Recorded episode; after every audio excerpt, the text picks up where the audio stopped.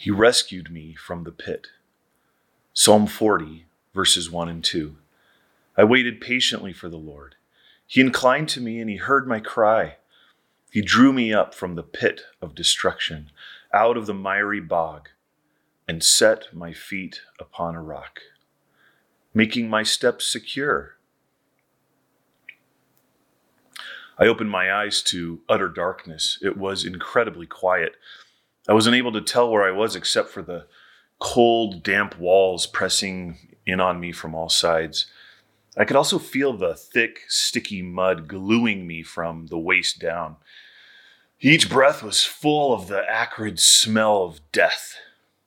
I looked up and I saw a small disk of blue at least 50 feet above. But this escape route didn't give me any hope. It was not the proverbial light at the end of the tunnel. In a vertical tunnel, it only solidifies the fact that it's impossible to get out.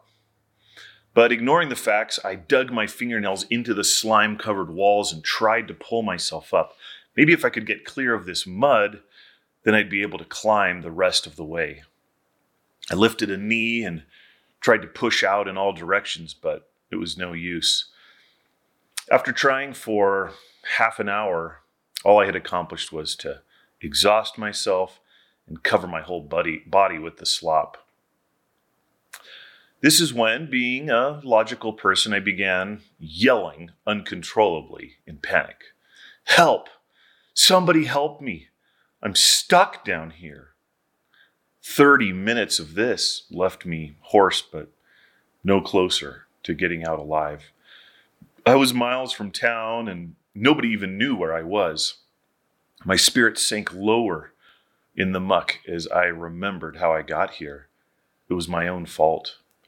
There was no scapegoat to blame. I had dug this pit, and I had enjoyed the digging, at least at first when the pleasure of the hole waned, then I dug it deeper, trying to restore the satisfaction and the pleasure that I desperately craved. I had underestimated how slick the walls would be. It was so easy to slide down. It was effortless but no amount of effort could get me closer to the top again. So I, I waited. I looked up to the only place salvation could come from, and the blue orb suddenly went black. Then it came back. There must be some someone up there. Help! I croaked again, and this time I heard a reply. Don't worry, son.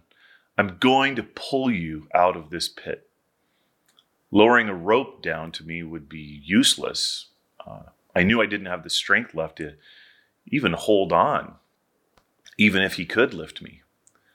The sound of muffled talking managed to reach me at the bottom, and I could hear two distinct voices. They must be discussing the plan, or maybe they were talking about the fact that I was a lost cause. Suddenly, the light went out again, and I could hear something being lowered down to me from above. I waited and then I felt something. No, it was someone. And then he spoke to me. My dad tied this rope around me and lowered me down to you.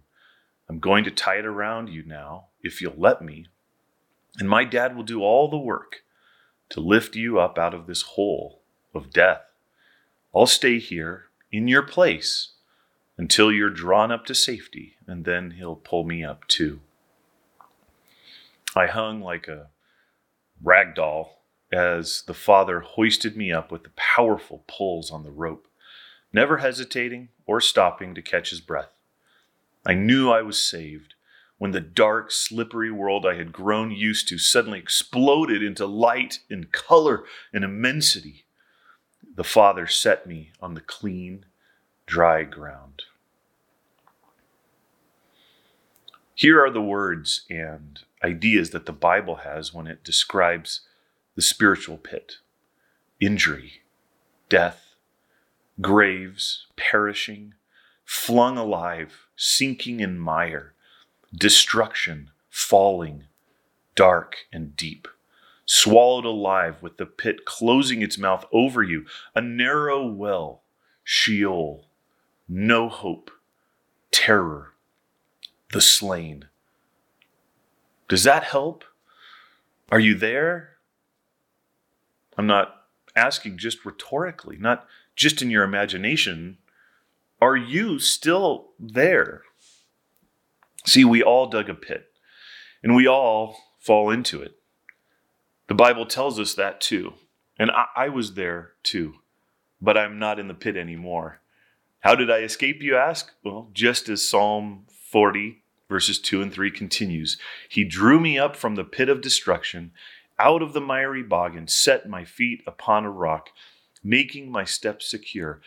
And He put a new song in my mouth, a song of praise to our God.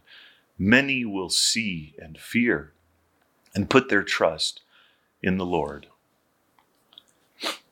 When you realize that you're in a spiritual pit and cannot get out, and you fear and put your trust in the Lord, you have a song of praise to God. Psalm 103, verses 1 through 5, say the following This is our new song. Bless the Lord, O my soul, and all that is within me. Bless his holy name. Bless the Lord, O my soul, and forget not all his benefits, who forgives all your iniquity, who heals all your diseases, who redeems your life from the pit, who crowns you with steadfast love and mercy, who satisfies you with good, so that your youth is renewed like the eagles.